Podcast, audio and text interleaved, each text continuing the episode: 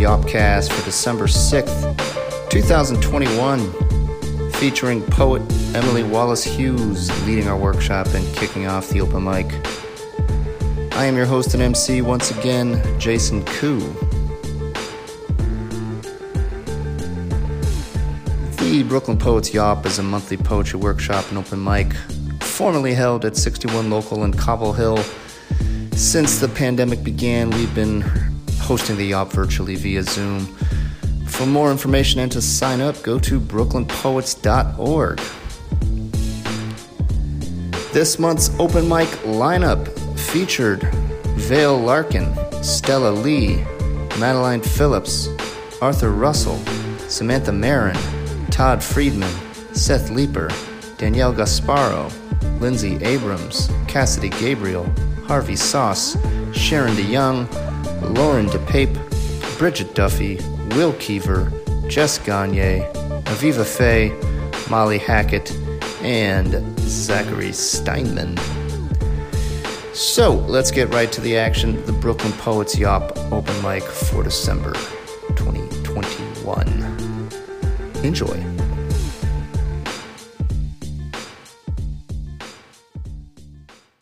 Okay, welcome back to the Brooklyn Poets Yawp open mic for December 6th, 2021. Uh, this is the 12th and final open mic of the year. Uh, interesting note, though, this is the first slot in our 2022 Yawp Poem of the Year contest. Um, if you haven't yawped with us before and are not aware of how the calendar works, we start the clock for the next contest in December of the previous year, mainly because of how the schedule shakes out and we need to promote the poem of the year contest, et cetera. There's, I'm not going to bore you with all the details, but uh, our 2021 Yawp Poem of the Year contest is happening next Monday at the same time, 7 p.m. Eastern. It is a virtual event. Uh, tickets for that are available through next Monday until 6:59 p.m. Eastern. Uh, those tickets are $25. Um, if you were here for the workshop, I mentioned that our awards gala is the day before in person in a private club in Park Slope. Um, that is on December 12th. And I, I think I forgot to mention that gala ticket sales or donations that you can make to attend the gala that closes on Friday because we need to finalize that guest list by, by Saturday. So uh, don't wait until the last minute. You can't get a gala ticket at like 3 p.m. on Sunday. You've got to make a donation by Friday. Otherwise, um, you're going to just try to have to back channel. If you know me, maybe like you can text me or something.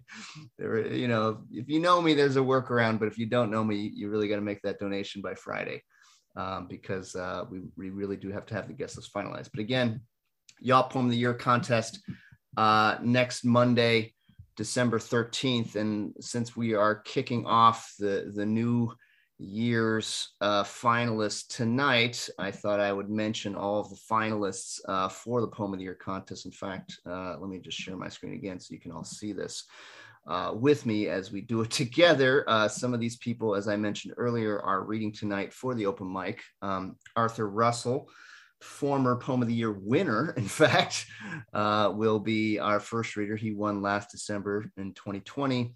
Uh, Preeti Shah, Josephine Blair, Morgan Boyle, also here tonight. Cassidy Gabriel, here tonight. Surendria Rao, Aishwarya Aurora, Jay Eason, who is uh, our, one of our staff members, who is uh, here tonight as well. Tawanda Mulalu, Yana Kane, Todd Friedman, and Madeline Phillips, who is, is also reading tonight. So uh, they're all fantastic poets. It's going to be very hard to choose, uh, but we encourage you to attend that event uh, next Monday. Um, but uh, if you haven't yawped with us before, we do pick a winner of Poem of the Month every month. And the way to do that is to, sorry, if you are sending me chat message, I haven't seen them yet. So uh, just bear with me as I make these announcements.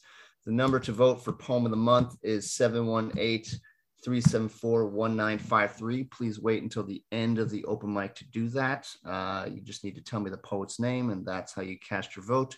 We're going to be screen sharing the text of the poems as we go, so you'll have ample opportunity to see the poet's name and to get the spelling of the name absolutely correct, although it's probably not completely necessary. I'll probably be able to tell who you are trying to vote for. Um, uh, yes, Morgan, I know you're not reading tonight, but you are here. I see your chat message. Uh, Jay, I do not need you to tweet because uh, Paula is going to tweet tonight. I'm just going to try it out for the first time.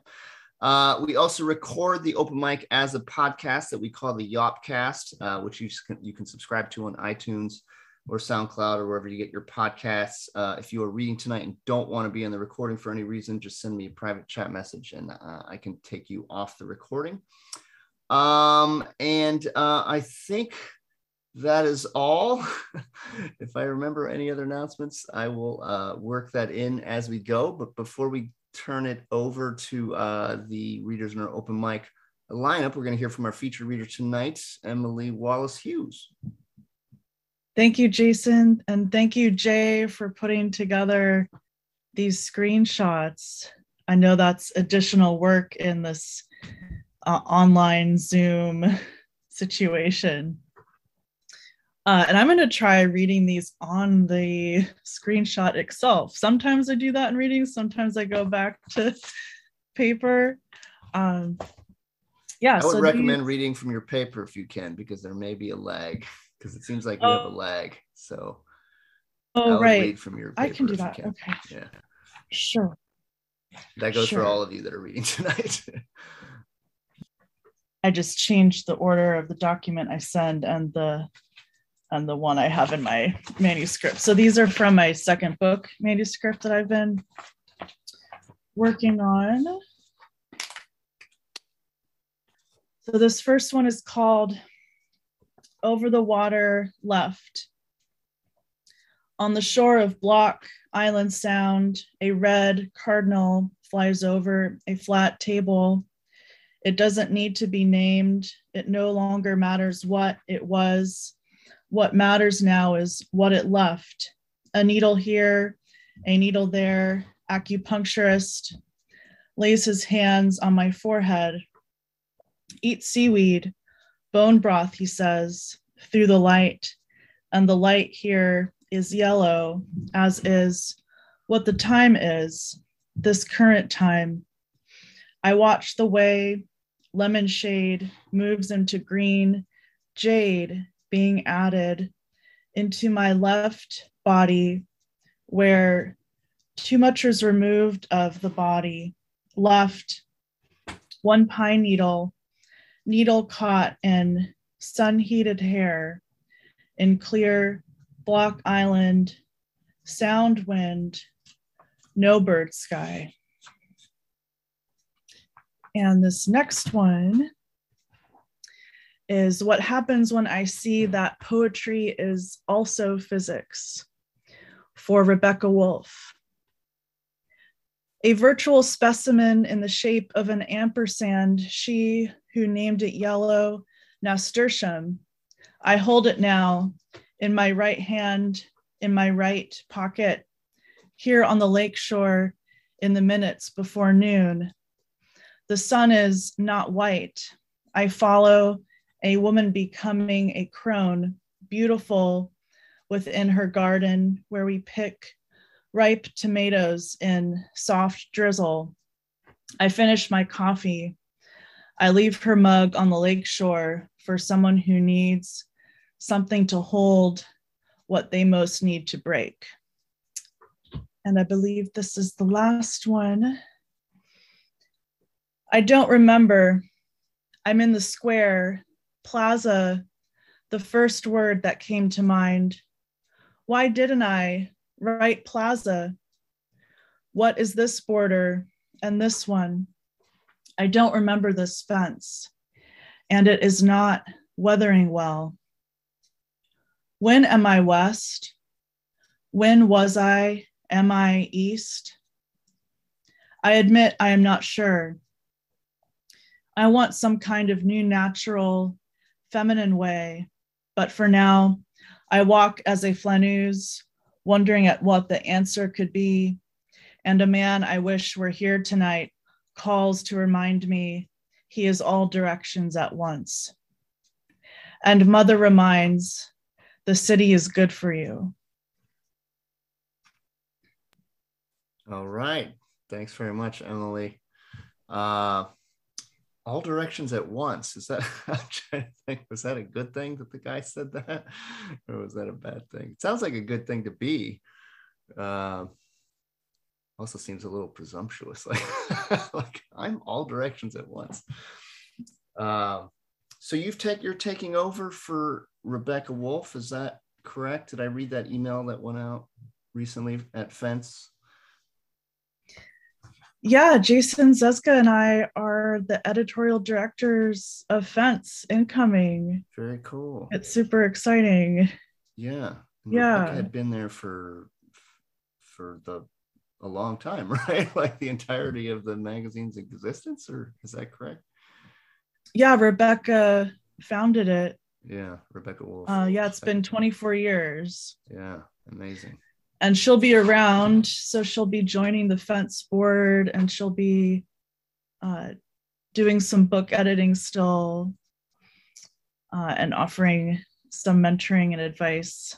Um, but yeah i love fence and i'm really uh, excited uh, to work with jason and to bring fence into this new phase and continue our vision um,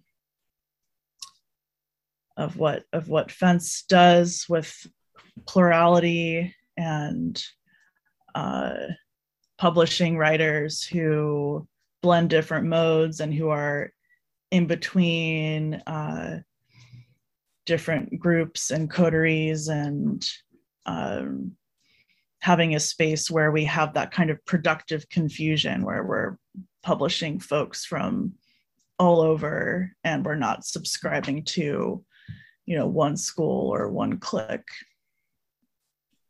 All right, folks, submit your poems to Emily. Yeah. Fence. Uh, that's exciting. and fiction and nonfiction and hybrid yeah Yeah, if you dabble in those Yeah. other genres. Mhm.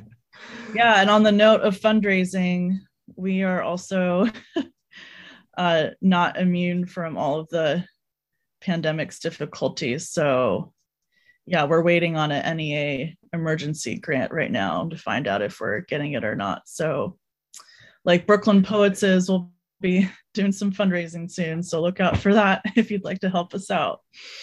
All right, so donate to us first, and then whatever you have left, donate to friends. I'm just Yeah.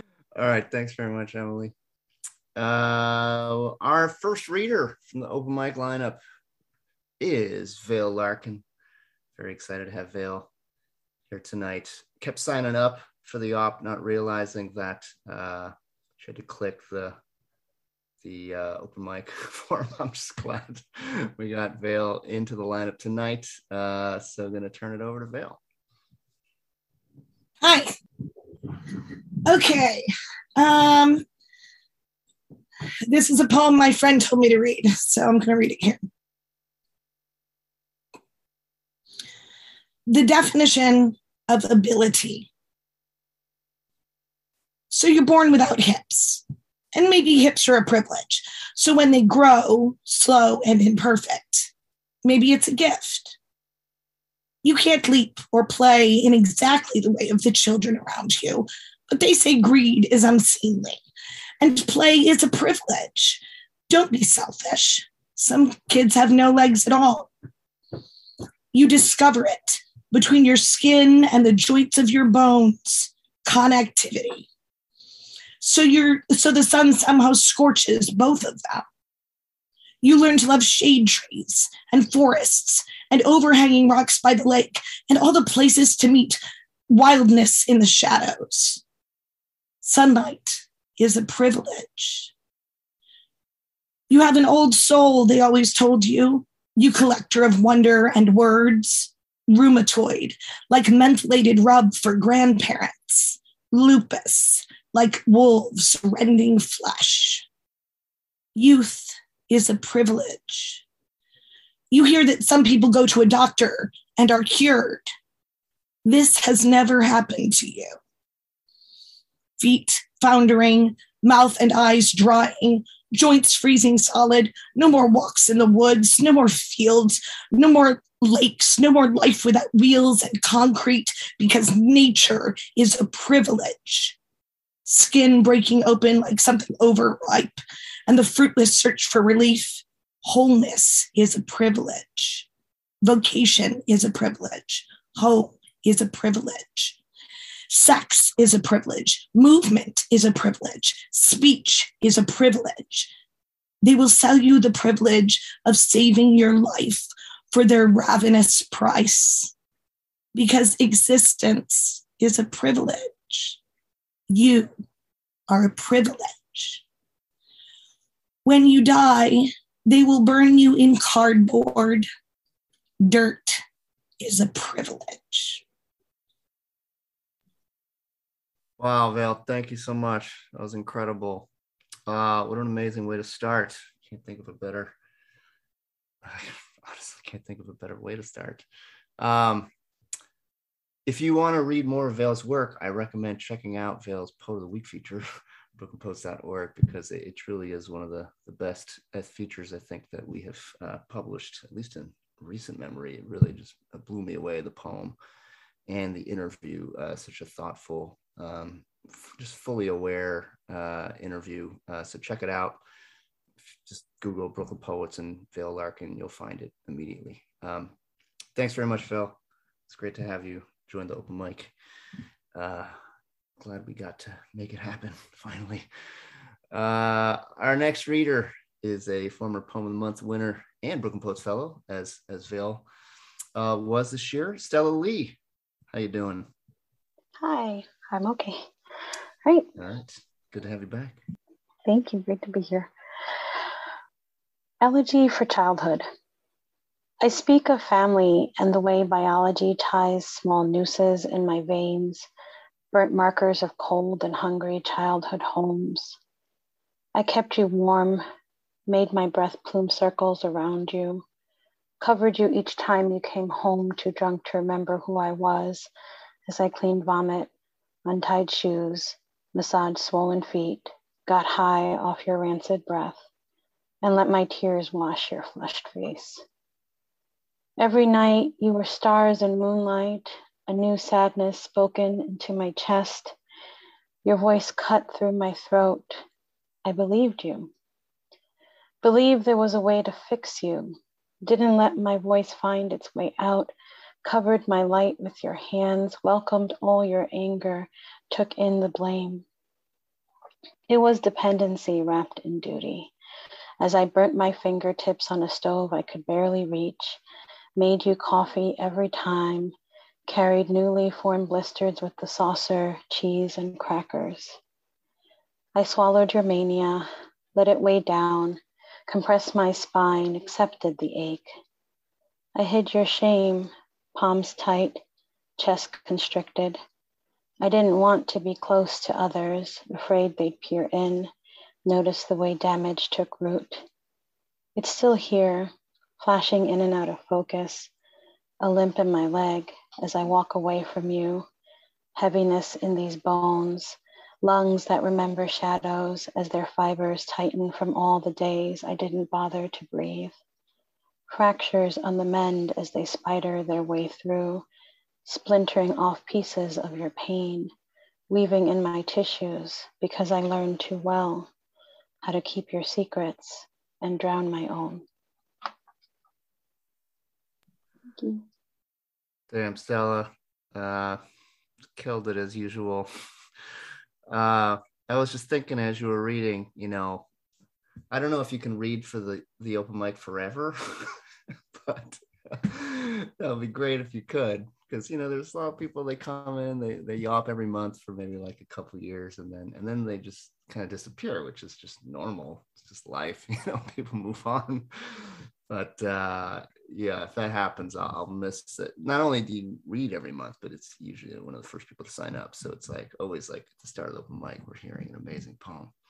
So uh, I'm grateful for that. I hope to be here for a long time. yeah, just keep coming.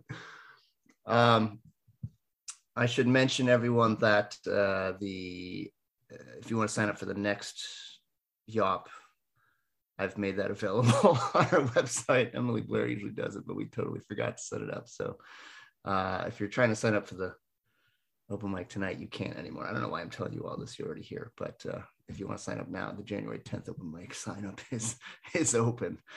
Um, okay, our next reader is Madeline Phillips, who is reading next Monday for the poem of the year. SmackDown. We used to call it SmackDown. Now we use. I think that's so funny because my first ever Brooklyn Poets event was my friend Alex Sarah Georgiou was oh, in yeah, in that. One of those people that used to yawp. every Yeah, she hasn't been. No, no, But don't she got me here. Yeah. But I went to see that. That was the year Kyle. What it was Kyle Yeah. and Constantine. I believe they Mhm. tied. yeah. But it was so funny because it was called like SmackDown, but that was so not the vibe. It was I very know. gentle and loving. Yeah, that's why we retired that name. But I have to say, contest sounds a lot. It, it less was from before Jason got all boring. yeah, SmackDown was a much more interesting name. It's like the contests, super boring, but possibly, probably Oh. less offensive. SmackDown is very, very masculine. Um, so anyway, uh, Madeline, turn it over to you. Yeah. So I wrote, I, I feel like for the past three months, I've only read poems from Emily's class, and this is another one. um, this is called Desire Lines. You will walk alone, often wanting company. You'll cup a rose hip in your hand, observe bee after bee burrow in and out of a bearded iris. Spend a spring trying to name a shade of green, never find a label for your relationship. No one will care. A white rose bloomed overnight outside an apartment you lived in for a week. How it swayed in the dark, refused to be photographed in its fullness, like the moon. Dry brown hydrangeas will haunt you in autumn. You will remember Mill Creek Marsh, fragments framed in flaxen phragmites, gray mud, black stumps, cold hands, his frosted shore. A white heron, midwinter light will slice your solitude in half. A new yearning will stir in your stomach. A vernal pool will sire salamanders and fairy shrimp beneath its iced over surface. You will lose a mitten, find her profile in the hook of a hawk's beak, see her bare body in every lean gray tree, trace a carving on a grave, imagine it's her collarbone. You will meet three white tailed deer in the Bronx. Prepare to scare off bears. Sing to yourself. Gather rocks to throw. When you are late, no one will accept your excuses. A dead bird, a live worm, a wasp with one wing.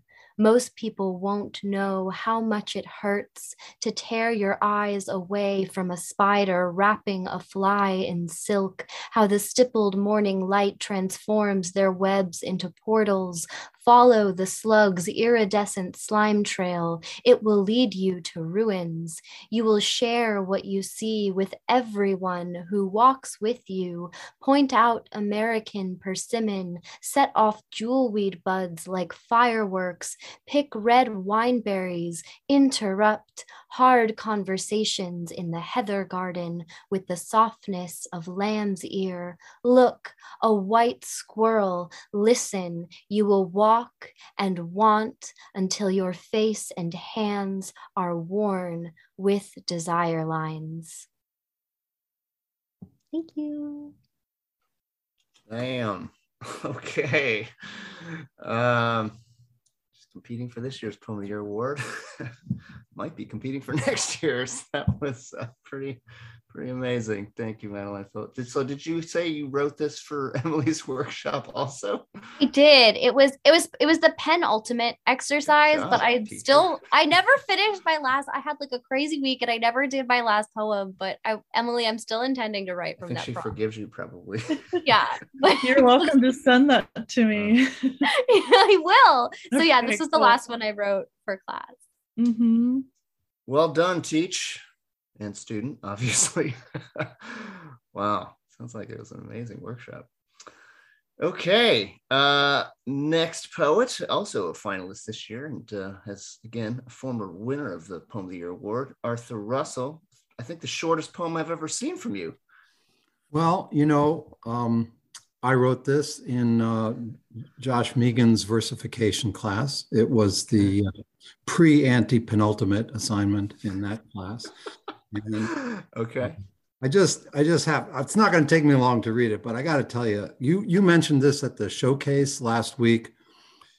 Josh is an amazing person to study with. And it's not just because he understands iambic pentameter inside and out and blank verse and sonnets and rhyme and all that stuff. It's that the level of attention that he pays to versification is a level of attention that you can pay to free verse or anything you do you know the the the emphasis on sound and you know he has this whole thing of it's not just stresses and unstresses it's like light stresses and heavy stresses and light unstressed.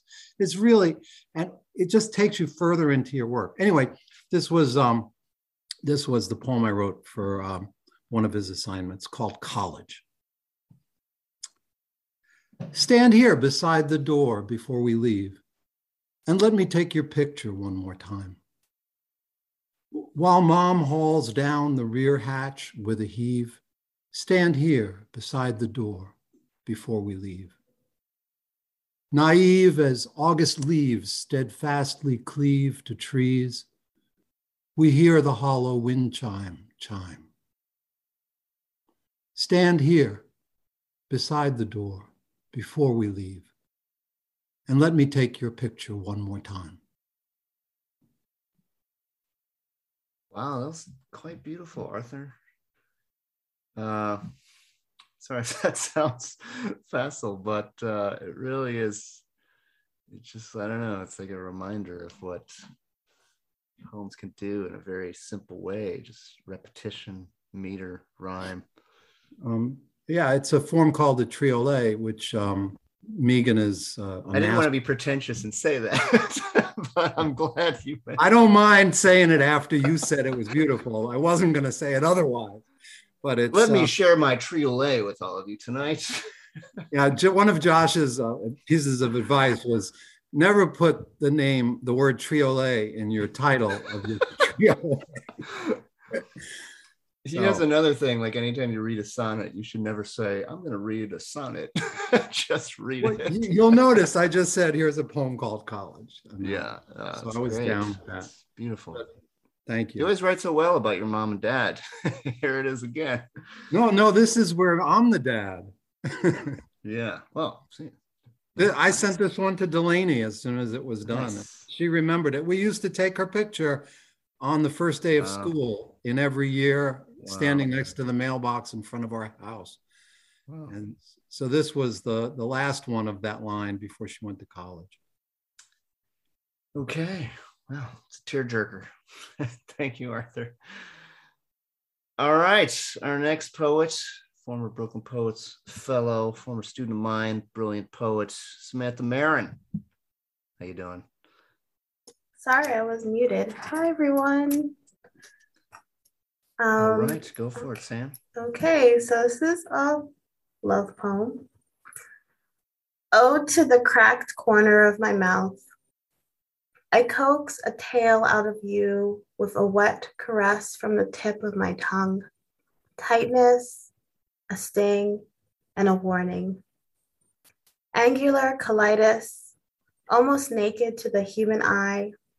You are a thread of tender blush between ragged brown borders. You hurt how it's supposed to, so I can do something.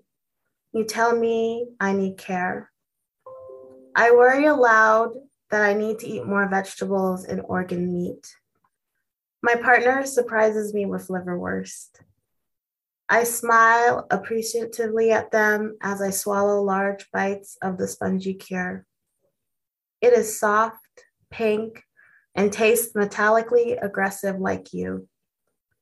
You laugh at pleasure with pleasure at their gesture, and I wince at your sharp conspiratorial love. Okay, thanks, Sam. So liverwurst love is that is that the theme for this? That's the alternative title. Liverwurst Definitely non-vegan. I like the alliteration. Um, it's I love that liverwurst. is in here. My wife would not approve. Who's vegan, but uh, that's fine. I heartily approve. liverwurst love. Great title, by the way. Oh, to the cracked corner of my mouth, and great first line. Thank you. Okay. Let it be known we can have non vegan love still in Brooklyn. uh, our next poet is another finalist for Poem of the Year this year, Todd Friedman, one of the poets laureate of Sunset Park. How you doing, Todd? Hi, Jason. I can't believe it's the last drop of the year. I know. Really I can't is. believe we're still on Zoom. I know. And we're still going to be at the start of 2022. but uh, once we open the space, hopefully in May or June, we can do it again in person. All right, go for I- it. okay. The fight was in the air. I remember my mother shouting loud at night for me to call the police, but I froze in my bed, just listening to the eerie quiet that followed. The next morning, my mother scolded me through clenched teeth. There was always a scene. I can still see my mother pushing a dresser up against the bedroom door, then my stepfather shoving it open as if a paperweight were blocking it. And I can still see him rolling down the car window to spit on her while she stood on the sidewalk. And how can I not see his friend the priest who came to make a peace that snapped in two as soon as he left us?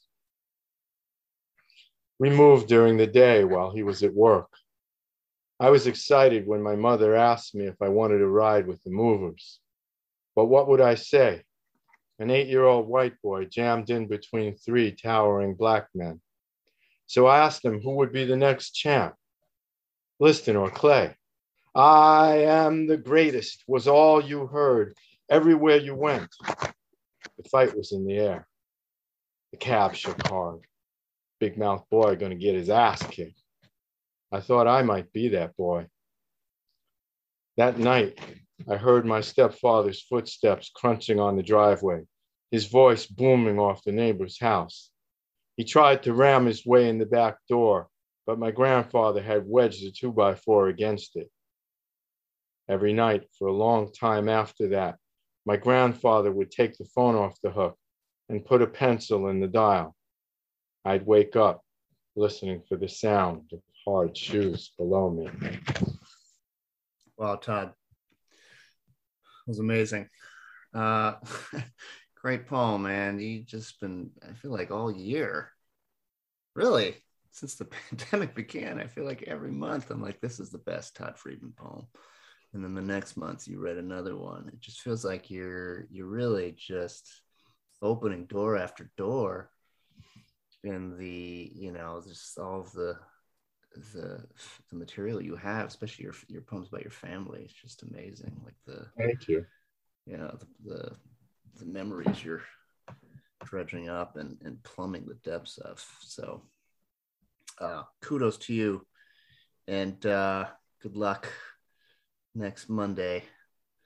Thank Well, you. You don't you don't need it. I'm sure do you're, you'll do great. Our next poet, Seth Leeper. I feel like the two of you always read back to back. you sign up at the same time. Seth Leeper also been killing it at the Yawp. Uh, how you doing, Seth? I'm good. How are you? It's an honor to be paired with Todd. So, Yeah. All right, go for it, Seth.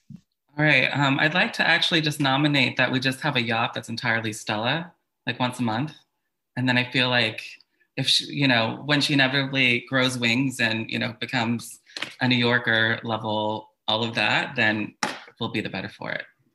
Um, anyways, so uh, quick, I guess, content warning. If you have like small children around, I recommend them not be here for this poem.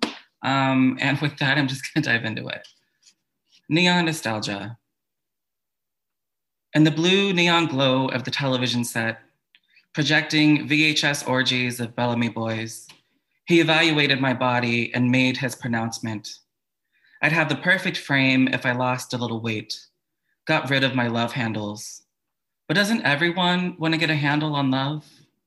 And he was no billboard underwear model, but had the credibility of decrepitude. So he knew of what he spoke. Myself, just shy of 19, or was it 20, could only concur with his analysis, apologize for my corporal inadequacies, agree I was unworthy of love, stuck between a desire to be respected and a desire to be fucked, turned out, spit out, cast off the island, claimed home inside peripheries, edged men into anonymous ecstasies. Silly boy I was, thinking love was a dick inside a receptor, standing firm on my boundaries. I gave to receive, receiving plenty of spite and unreturned messages, waking up in Daly City with another stranger whose name to this day escapes me, but I know he was a nurse. Sometimes I wonder if the fog of the city clouded my brain, if the golden glow of the bridge possessed me to believe there was love to be found there. I wore flowers in my hair, made the rounds of the hippest bars, perfected poses of a difference, but I made it out before I learned to swallow. Changed cities, cross country, cross my legs, my heart, close the door on desperation, subscribe to new tenets, met a guy who said he'd respect me, dry humped me on a bench off the West Side Highway, gripping my love handles, manhandling me like the slut I suppressed, rode me in his shower on hydroblast, bent in the shape of an incubus. Okay, okay, okay, Seth Leeper. Another amazing poem. I love that whole thing, but especially the credibility of decrepitude. just, just, perfectly named something I've just uh, never realized needed a name, but now I now I have the perfect name for it. So thank you for that.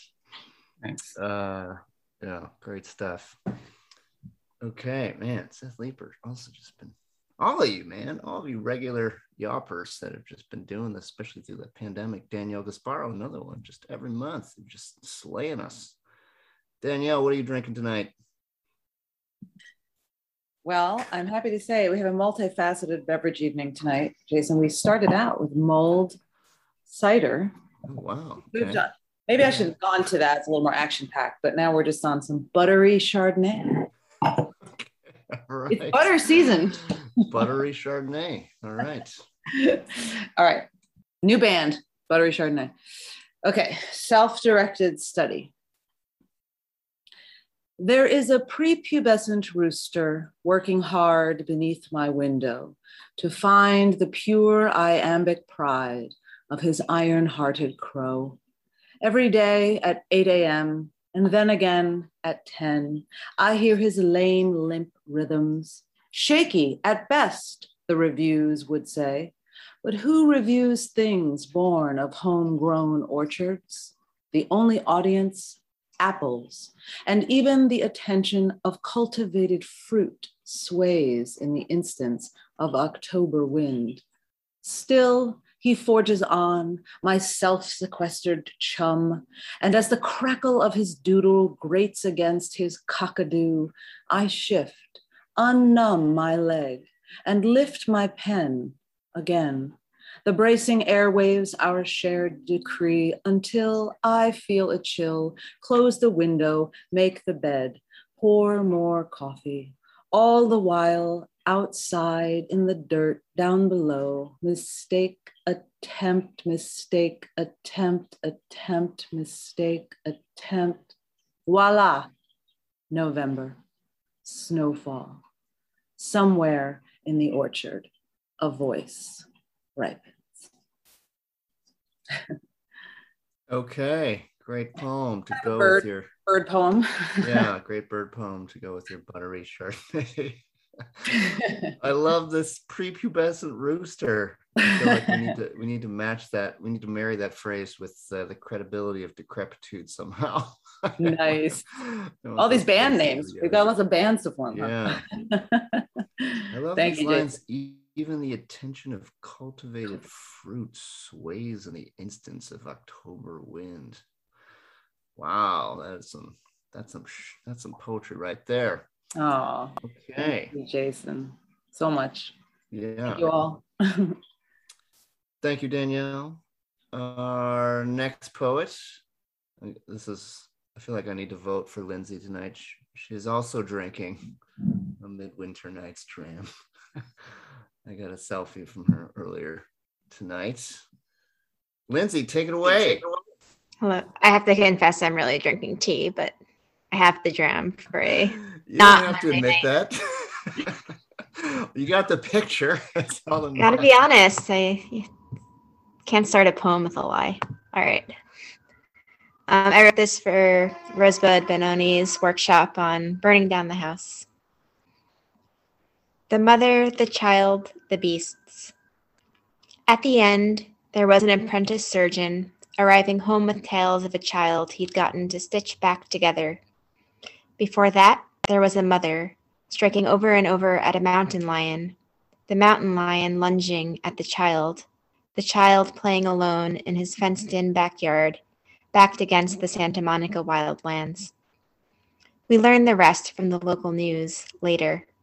The child was five, the mother was a hero, and the mountain lion was born in October, was at the age when its kind are learning to hunt, to fend for themselves.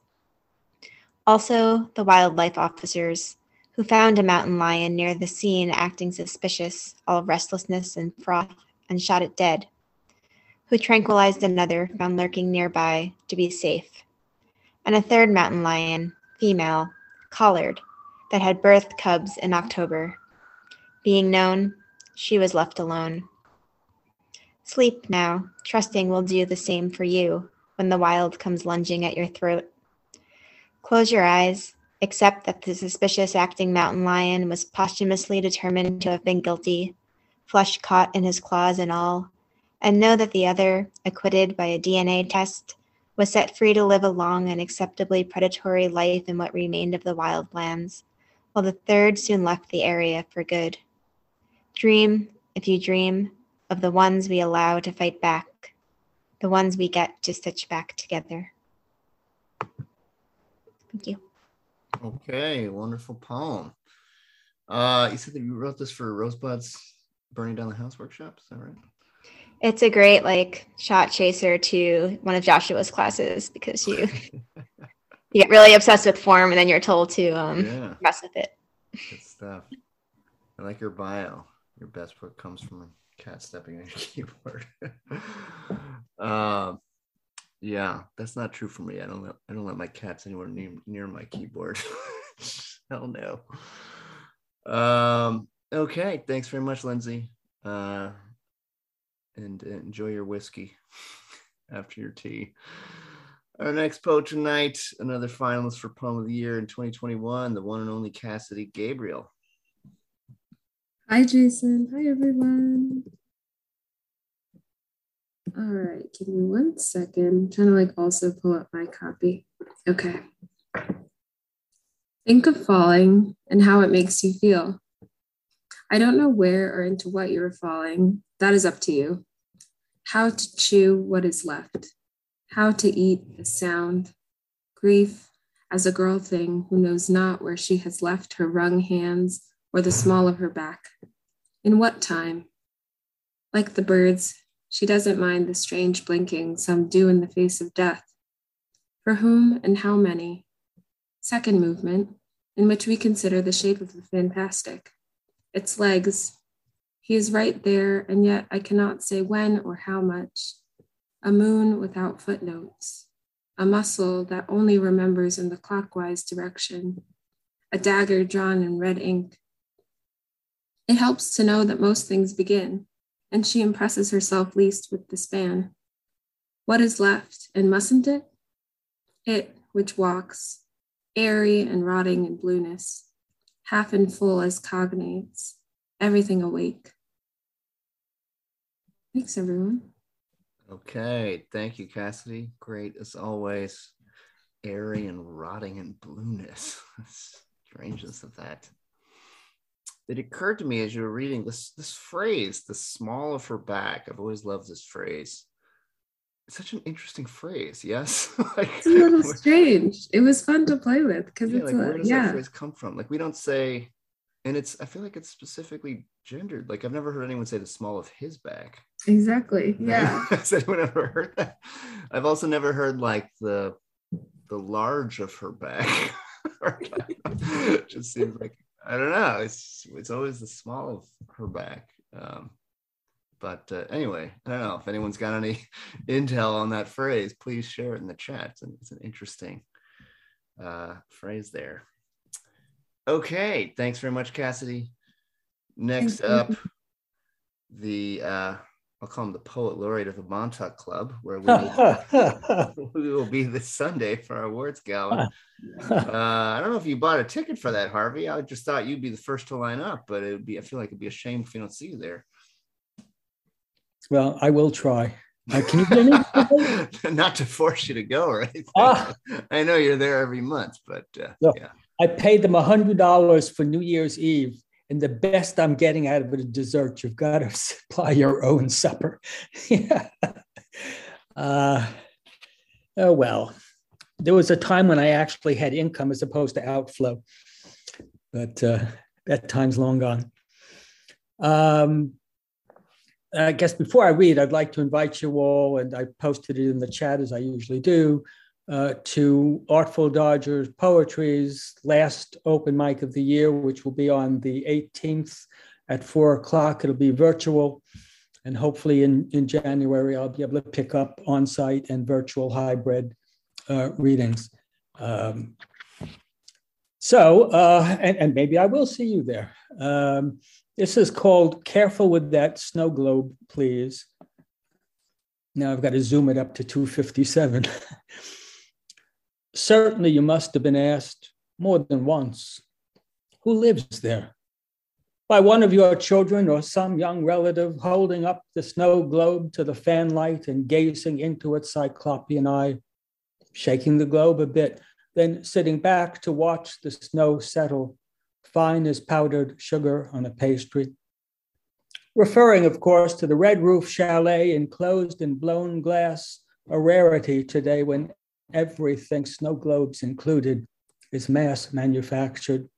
Your glassed in house, smaller even than that little house on the prairie, chronicled by Laura Ingalls and followed by us, nine volumes and nine years on TV. Truth is, the ceiling of your little house appears too low, its rooms too narrow to accommodate anything much larger than your imagination. Thumbelina couldn't have squeezed herself through those doors. Tinkerbell's wings, a tissue of wishful thinking, would have snagged and fallen off. And yet, and yet, when you stare at it long enough, entranced by imperfections in the glass, you can sense, if not exactly see, a protest of snowshoers glaring back at you, Inuit of the snow globe ecosystem stamping mucklucked feet, demanding an end to apocalyptic shaking. Could your tenants be those very Schadenfreudians in blown glass bubbles, consequential thinkers are always cautioning us or cautioning not to throw stones? And whose face would they be throwing at if not yours? hugely peering down at some ginormous godlike figure stirring things up with the touch of a feather duster. Prophylactically, you instruct your Haitian cleaning woman to abjure as a hoodoo this sphere collecting dust, dust on your desk, with its looky loos looking out, it being your job to tend to it with a timely spritz of Windex. These avatar, avatars of your imagining might more clearly view a world yours and ours, not so snowbound as their world is. Thank you. Okay, thank you, Harvey. I like that you showed your feather duster. Did you bring that for the? Read? I couldn't find. I was looking for this thing all afternoon. I couldn't find it. I finally found the damn thing. I never use it. You have the snow globe. Uh Actually, I don't, but I, I have thought about getting a snow globe. And if I did, it would have to have a little chalet in it with people looking out at me. So the poem is a lie. no, Damn. Just remembering what Lindsay said earlier. Many, I, I, was thinking about that too. I think lots of my poems start out as lies. Definitely not true that you can't begin a poem with a lie. Uh, definitely but, not true. Uh, yeah. Okay. Thanks, Harvey. Our next poet tonight is Sharon DeYoung, uh, from Brooklyn Poets Fellow. How you doing, Sharon? Good. How are you? Good. Thank you. Okay. Um, I'll have to lean in because it's small my screen. Um, Red Falls. The sunroom in the old farmhouse is full of dead flies. We slept on the Bambi sheets again, and we, summer com- cousins, raced down to the hall- highway off to Red Falls in Thralton Farah shed along old Route 23 the scent of early nostalgia, a compost of roadkill, futile attempts to capture the sinister electricity, cachet of crickets crescendo, itch of no sidewalk, heartless blonde grasses, inspecting the desiccation of sun-struck garden snakes. Our heat-fed anticipation, meeting familiar roadside friends, shimmering triangles, bullet-blazed road signs saluting truckers' roaring drive-bys, holding close to the grass line, departing embrace of warm exhaust, hearing crickets again. Careful crossing the highway to the pull off for the falls, a jumble of beat up cars parked in a celebratory slapdash sprawl, careening down the jagged, root wrecked path, ignoring adults who caution us not to step on glass. Two, explosion of children, homecoming of adults, battered coolers and wet tow- towels, tire tubing, legs dangling, laughter, cascades. Anticipating the shock of Esopus Creek, our yearly plunge in summer heat, grasping the rock lip, minnows tickling our feet. Our gangling jump over ever new islands, a thrill with sunbear adults, braving eddies chill with six packs, warmly smooth arch- archipelagos, mystic otherworld above, navigating new rivulets, running through hard rock, comrades in discovery, parading early confidence, later lost. Comfortable mess of sagging swimsuits, mossy pool of rocks, grotesque fascination boundless, tiny brown worms, heedless stimulation shooting over steps of raucous waterfalls, clinging to the rock face, enthralled to the promontory, slate slab ruins, abandoned felt factory, skirting narrow crabs, crags, spindly leaning trees, grasping dangling branches, catching not to slip, a litter of sharp rocks, guarding vulnerable bare feet. Not knowing the depths into which we leapt, hair lost to the air, near graze of the cliff, exhilarating slap of contact, water welts, red skin, summer sisters, hands held in our descent. Okay, thanks, Sharon. Amazing as always. Beautiful imagery in this poem. Sorry, I uh, didn't scroll back up. I just got used to, like, I'm at the bottom of the page and I, I didn't realize it was your column. I had to go back up. Uh, but uh, beautiful poem. Thank you. Uh, our next poet tonight, uh, I'm not sure we've heard from this poet before at the Yawp. Uh, correct me if I'm wrong. If this is your first time, Lauren, is it? It is Lauren my first time. Is it Lauren DePop? DePape. DePape. Yeah, Pape. Okay. I'm gonna make a note. All right, go for it, Lauren. Yeah, thank you. I was in the audience last time, and y'all were having so much fun. So happy to be here. Uh, this the title is after uh, the first line of an Emily Dickinson poem, and it's also a composition by Eve Beglarian for 24 bassists. A murmur in the trees. Is the shiver in our flesh from the long sun stalking a tawny cat through the uncut field? Or is it the 24 double basses many burnished hours of trees, lining the deep grass allay. What other heaven do their pillars keep at bay? Are the crickets in their stirruped chirping, riders on a swifter shadow? Who the master conducting? Little dog, curled like a loaf in your companion's arms, are you spelled by bows drawn over hollowed hulls, or just drowsy as, after so many years, we finally near the harbor? What feeds you today, human? Standing eyes closed under carapace of elm, supporting like an elder with your whole body your beloved instrument? Do your subterranean tremors buzz my mineral bones, ephemeral as sandstone, fleeting Delphi, crumbling home? Being as branching beneath the sea dark soil as in your canopy, do we part for you, our twittering lips, inspire for millennia this mouth to mouth? Are these your hands, ancestors that steer me? Is that the starry twang of a triangle, or the other world's sostenuto slipping through the omphalos? Are these streams on my face because unmediated I'm blue, berries chorusing open on their sanguine stems? Am I barefoot, reading scripture with my soul's soft palms, drinking carefully from each chalice of moss? Do we each take off our shoes as in a trance, socks strewn about like mushrooms fruiting in the pasture?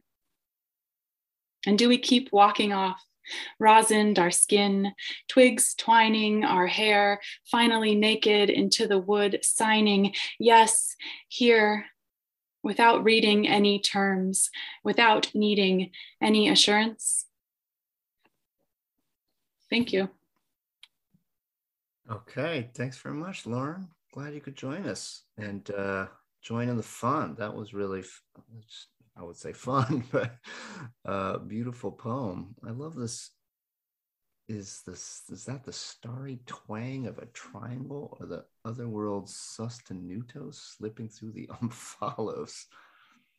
That's uh, it's like the it's like an oracle speaking there. Kind of amazing. Uh, okay, what does what does sostenuto mean? I don't even know what that means. Am I saying that right? Yeah, it's like a note held past its um its written length, I guess, an overflowing note. Okay. Wow, that's a good music. To, that's a good word to know. I could be a little off on my definition, but yeah, it's pretty it's, much something like that. it's like credibility of decrepitude. It's like named something that, yeah. that I've experienced and, and didn't know the word for. Okay, which is honestly another definition for poetry. Um, all right, we are on to Bridget Duffy. Back, reading in our open mic. We're happy to have her back. Hi, everyone. Um, this is a poem, I hope. She takes small, shuddering steps into womanhood, turning her ankle in the black patent leather platform shoes her mother almost didn't let her buy. Having read something about what high heels do to the foot and the leg while the skeleton is still so spongy. But little girls don't worry about what might someday happen to the bones of their feet. When she wears them, she pretends to be a tall, red haired creature with doe eyes and evening gloves and a drink with an olive in it. Even tripping, it's a delicious departure from the plump in between things she is now. In time, she turn, learns to walk heel toe. Her therapist says there comes a time in every girl's growing up when she stops making sandcastles and starts watching herself wear a swimsuit and make sandcastles, deciding how she might angle herself just so slightly inward, enough to disguise the gentle abdominal swell of fat and tissue, stretching white lines into the tropical print lycra, yet doing it without seeming to, telling her body to flash carefree smiles and point her eyes at the sand. She sits on the toilet, willing her little organs to start shedding blood, that become a woman moment, left, lest she be left behind the others. And then that almost unthought thing, that fear that begs for an inevitable misery to go ahead and start. When the blood does come, she's sickly satisfied and gets to work on those strange little lies women tell, The headaches and the tired's and the chocolates and the tucking of a little zippered pouch under their arms on the way to the nose powdery, full of sanitary napkins that reek of feminine mystique and artificial vanilla. It's a tiring charade. Nobody escapes middle school without sitting through one or two sex talks, her keepers being nominally Catholic. It's delivered by a well worn 1980s videotape. They march out one of those old fashioned TV carts, never obsolete in a schoolroom, and a heavily made up 40 year old with enormous hair explains that the Lord frowns upon necking and petting. She's tempted to ask what that means, but reconsiders, noting no one is likely to offer her a demonstration. At home, she peeks at a bathroom magazine with a section on men, sex, and love, and hopes the casual entwining of the three will make sense when she's older. And then she is older, still teetering in high heeled shoes, spilling out the sides of a too small bra, raising off patches of skin along with her leg hair. Such an untidy girl. For two weeks of the winter, she's 16. She tries not to eat until one night her mother looks at her hard and makes an 8 p.m. omelet. The flesh is startlingly unmanageable. Unable to get rid of it entirely, she settles instead into a grim truce with the thing called her body, expectations low, trying out short tumbles over sheets owned by men with sharp, dry fingers, and going home without meeting the roommate. The body is survivable. The body is a vessel. The bottle is you, fuck, and it's so goddamn ugly and capable of dying. Some women make apologies to their bodies. Oh, body, dear body, your stretch marks or tiger stripes, your thunder thighs or summer storms. She whirls the dregs of the cheap drink and listens to their odes, thinks how nice they sound, how good it must feel to want to live inside your flesh, to be comfortable enough to write your own ass a love letter. She notes the way her presses around the hard spindles of the chair. She points her eyes at the stage. Hell yeah. I always make a peace sign at the end that feels inappropriate, but it's what I do. Totally appropriate. That was amazing. Wow. Wow. Wow. Wow. I have so many wows in this poem. Uh, I don't even know where to start. The flesh Thank you. is startlingly unmanageable. Uh, the body is survivable. The body is a vessel. The body is you. Fuck. Damn. Um, it's comfortable enough to write your own ass a love letter. So many amazing lines in this poem. Uh, great, great job. Thank you, Bridget. Thank you guys. Uh, always good. It's hard to move on from that poem, but uh, move on we must. Uh, our next poet tonight is Will Keever. Happy to have you back, Will. How you doing? Are you there? I see your name. There you are. Hey everyone. All right. Go for it. All right. So this is called uh hopefully we charged it. I picked at the candied walnuts and the pear salad that's for the picnic we planned. The dry patch where the truck used to be in the driveway is being filled in by the rain. I wonder how far you've gone and if you have my phone again.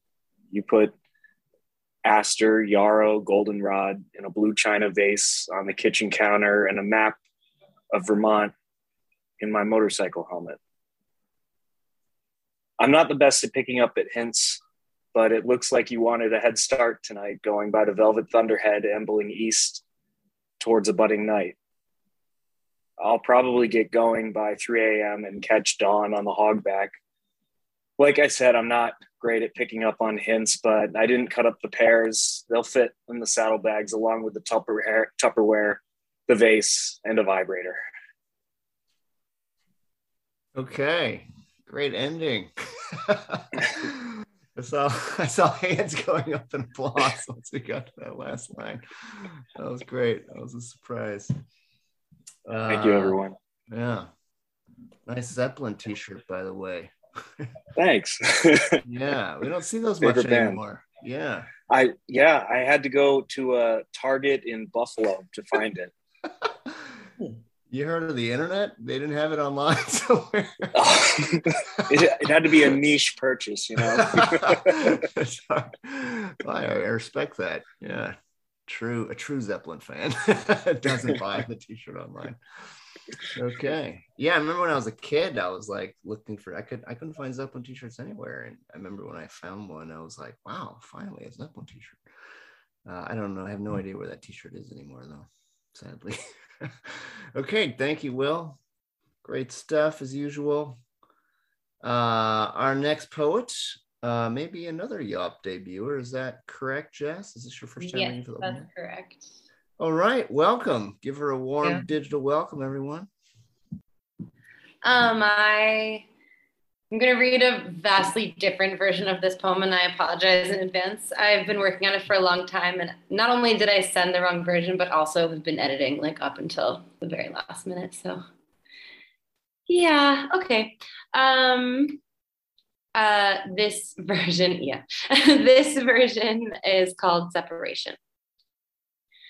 In the vacuum behind my eyelids, I rotate your true body in varying dimensions, reconciling my understanding of things with how my grandmother, who you liked, said good riddance and asked if my new man had a sense of humor. I don't know what to think when people tell me you are small. In yoga on Tuesday nights, my legs spread wide. I try to wind my torso around itself and feel serpentine. I imagine the folds of my stomach skin as folds of stubborn memory in my mind, the wet cloth of my being dripping excess self. One winter, I watched an ancient snake in a small glass tank fed a white mouse with red eyes. She tried to eat what she was given, mm. confined as she was, needing to learn again how to kill something still living to feel a reason to sustain herself.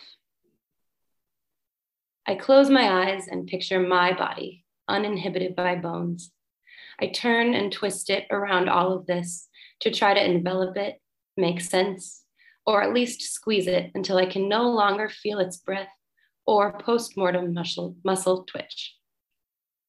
I understand myself as larger and more powerful than this, but still sometimes I'm forced to fight the thought that however small, you filled all my crevices, spilled over into every empty part of me anyway, nothing lacking. How I could grab handful after handful, and because of muscle or metaphor, maybe, never completely hold on to you. I knew then that there would be for some time a twisting in some direction, a bending back to you. Eternity is interminable, and I weave the tapestry after periods of unraveling, trying to learn how to unstick the shadow of you from myself. Okay, thank you, Jess. Beautiful poem. I love the tone of that poem. It's very touching. Uh, it's also fascinating to see where you revised as we were going through that. Um, the snake image and the eating the mouse is, is vivid. I remember seeing that when I was a kid for the first time, and I was like wrapped with attention. It was like it was like a half an hour that I watched it, and she couldn't. Wow. She kept catching the mouse, and the mouse would play dead, and she'd be like, "Cool, it's dead," and she'd try to get it, and it would run away, and it was just like I was like, "Yeah, this is like my relationship." That's a very poet thing to think. um, yeah, I have to say, I kind of like the original lines too. She needed to practice killing something alive. So, not to screw up your revision process, but it's still it's still a process, and um, I appreciate that because that's the part that gives me the most trouble. yeah. Okay. Well, good luck with that. Uh, it seems like it's in a good place already, though. Okay. Uh, yeah, I think we have two left. Uh, another Yawp debuter. Great uh, bio. Apparently, this is the first poem she ever wrote. So, uh, Aviva Faye, are you here with us tonight? Hardy animal. He's snow with circles of sky around the eyes, crushing on me like a boulder. He's salt and lime, sailing through time, this cockatoo drawn to my shoulder. Beer cans crunch as shot glasses slam, cram the open house with prose. But out on the porch with the moon as a torch, it's poetry we compose. Okay, I like that. Is this really the first poem you ever wrote? Yes. It was with uh, Brenda. at all. It was in Brenda Shahanike's workshop. I don't know say her last name. Brenda Shaughnessy? Yes, Shaughnessy. Yeah. It was in her Where'd you- workshop, and I was Cool. 16. But um, Wow. the last 20 days, I I don't know, it felt relevant. Um, this is a Oh, so you went back to this poem. It's not like you didn't write this recently. no, I re- yeah, I'm Nice. revisiting it. Interesting. Did you study with Brenda in, uh, in high school? Yeah, it was a summer program. So I was in high school and I was at NYU Creative Writers House. Okay, cool. Yeah, it's a good person to stay with. I love this cram the open house with prose. It feels like a line uh, Emily Dickinson might have written. Cram the open house with prose. Very suggestive. Uh, all right. Thank you, Aviva. Uh, great stuff. Thanks for joining us tonight. Hope you come back. And uh, I believe our last poet of the evening is another Yawp debuter, Molly Hackett. Hi guys, this is also actually my open mic debut. I've never done one before, so All right. obviously it picked a hell of a place to start. I'm really excited. Yeah, glad to have you. You're a phantom limb, is what you are. I go to grab a glass of water, and the cup slips through a grip that isn't there. And I am left with dripping shards of glass on a hardwood floor, and an ache so deep that I cannot mistake it for anything but you. Or, more accurately, the ghost of you. You are the one thing that haunts me, my love. The one thing that fools me so vividly in so cruel and mundane a way as to convince me that I might reach for something and grasp it with your fingers, that I might get a glass of water on waking in the night. Sooner or later, everything shatters. Even an old cup on a new nightstand. Even us. I taught you that. Haunt me as long as you like. Thank you. All right. Thank you, Molly. Love that ending. Haunt me as long as you like. Uh, little Lady Gaga in that line, I think. I was going for a little Wuthering Heights there. that too. Yeah, there's definitely Lady Gaga in Wuthering Heights, or vice versa, I guess. um, have you watched the latest latest episode of Succession yet? No, I actually haven't. I'm going to do that after this and then I'll update that blog finally. Yeah. So, It's good stuff. It's been an interesting Mhm. season. a really good season. Yeah. Yeah, it's really. Uh, I'm really into the, the sadness of uh, what's the oldest son's name again? Oh, Connor? Kendall is the oldest? really sad Kendall. one. Kendall, yeah. The, Yeah. Oh, very, the also very sadness classic. of You forgot Connor. Somebody, somebody needs to write a poem about the sadness. I'll do that for of next time. He's so sad in this last episode, and it's it's great. like I'm here Oh, for all no. of it. I'm just like, we need to have more of that on television. Just just I can't open wait. sadness. Sad rich man. That's just like he's just sad the whole episode. That's like his whole character. He's just I'm just gonna be sad now. I got nothing going for me. Uh, I mean, I'm rich, but I'm also sad. A nonstop mope, constant mope. exactly, the nonstop mope. Um, okay, that is the end of the open mic. Let me just make sure scroll down. I missed anyone. That is the end of the open mic. Our our final open mic of 2021.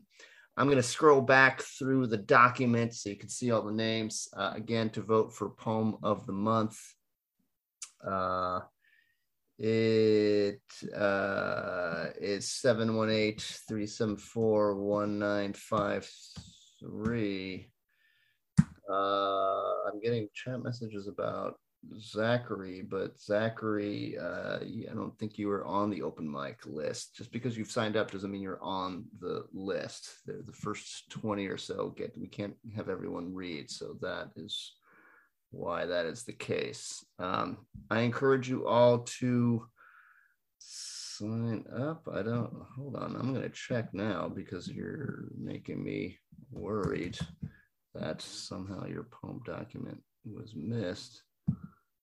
Uh, in fact, it was missed, but the reason why, Zachary, is you did not send it to Jay. So we will just pivot real quick and share it. Hold on. if you are reading for the open mic people in the future, you need to make sure you send it to Jay Eason. Otherwise, Jay does not get the poem document. And that is why it was not in the document tonight. But we're going to take care of this right now.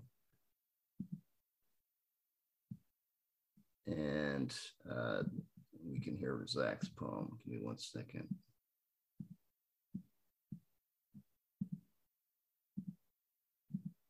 Okay, go for it, Zach.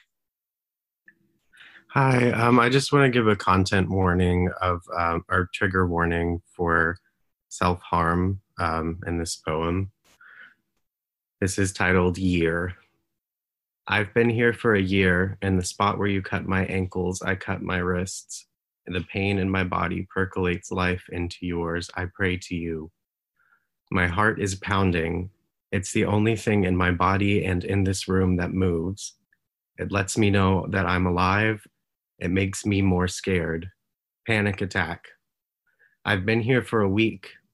I've been here for a month. I've been here for a year. It'll be too soon. Happy anniversary, Merry Christmas, Happy New Year, Happy birthday. I'm trapped under a 3,000 pound breath and I can't exhale. Panic attack. Breathe in, breathe out. I can't. Breathe in, breathe out. I can't. Breathe in, breathe out. I fucking can't. Help me, someone. Call the ambulance. The blood is saturating my comforter. Gracie Square. It's December. I'm still here, but it's darker and colder. Texas. It's still December. I'm still here, but it's warmer and easier. Brooklyn. It's the end of March. I bought a new comforter. It's white. I'm still here, just down the street, but it's sterile now. July, I drive to Sag Harbor to see the beaches. I stay in a $10 million home. I pray to you. Please let the sun and the wine, the drugs, and the $100 lobster rolls percolate life back into me. They don't. A car is coming for me now to take me back to the place where you cut my ankles and I cut my body. August, I fly to Wyoming to find myself in the mountains. I stay in a mansion on a hill.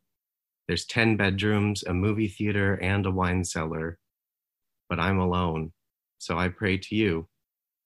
Please let the 10,000 foot hikes exhaust the ache from my soul. Please let the $500 champagne make me feel something. They don't. November. It's been a whole year. Why can't I move? You got off the train and left me glued to the seat. Everyone is gone now. The train is going so fast. It was just 2020. It's starting to derail. It's almost 2022. I don't pray anymore. My white comforter is stained with red again.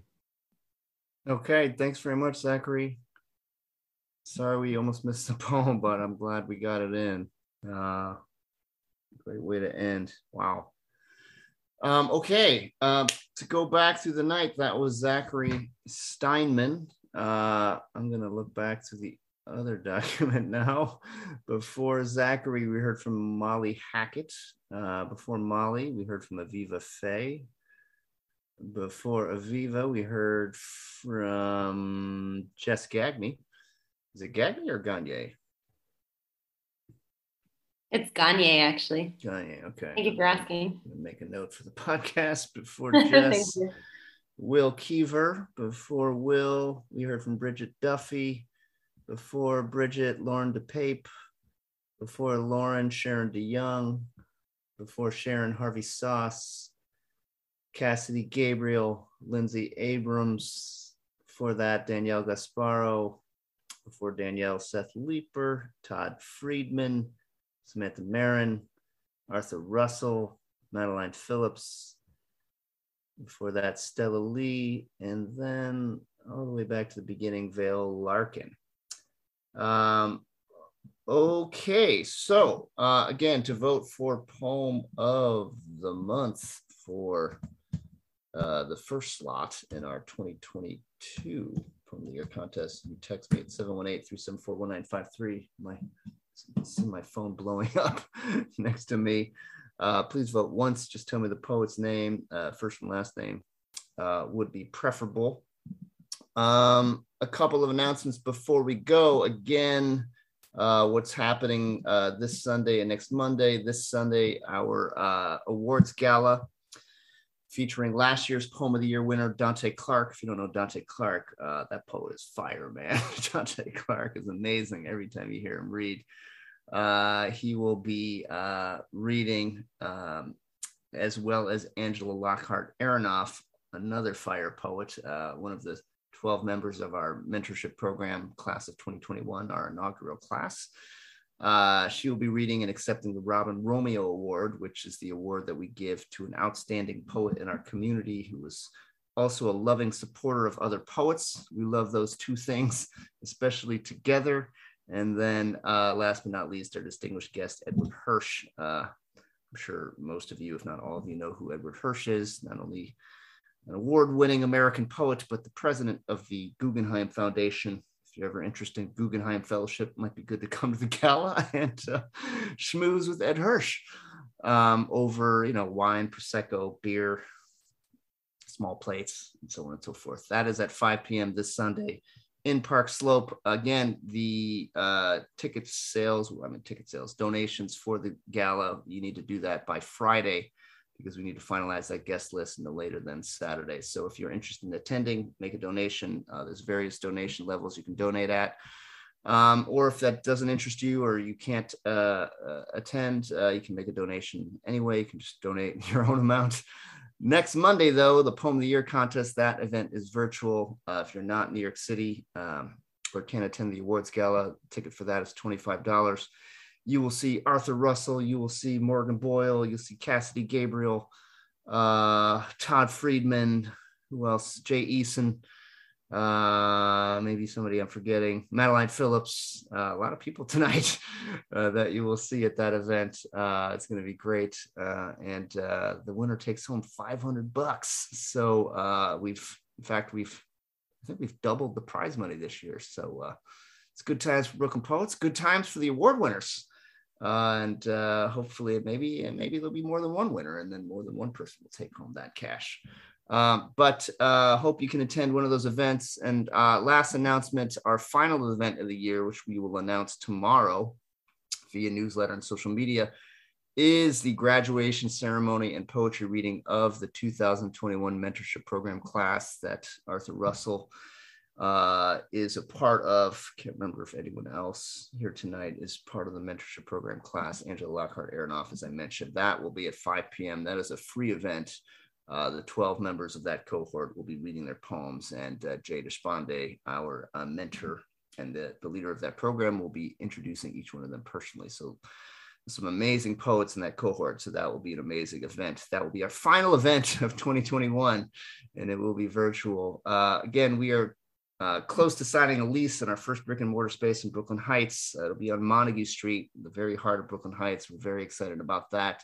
So hopefully you can donate to help us as we uh, go through all the aches and pains of opening that space. But they will be, uh, if aches and pains can be joyful, these will be joyful aches and pains because uh, I can see the beautiful events and all the parties we're going to have in this amazing space uh, right on Montague Street, where Brooklyn Poets, um, well, it wasn't founded on Bro- Montague Street, but it was founded in Brooklyn Heights. Uh, so it'll be great for me personally to be back in that neighborhood uh, every week. And uh, hopefully we can yawp again soon in person uh, in that space. Okay, that is all for tonight. Uh, our next yawp is on January 10th, 2022. You can sign up for that tonight. If you want to read, I encourage you to sign up early because the open mic lineup does fill very quickly. That open or sorry, that workshop will be led by Bernard Ferguson, who is an amazing poet and teacher. He's leading a workshop. Sorry, they're leading a workshop on uh, the poetry of revenge, which is ongoing, as revenge is always ongoing. That's what's going on right now with Bernard, but uh, they will be leading the Yawp workshop on January 10th and, and reading uh, for the open mic. Um, uh, that is all. And uh, we will see you in January. Take care and be safe.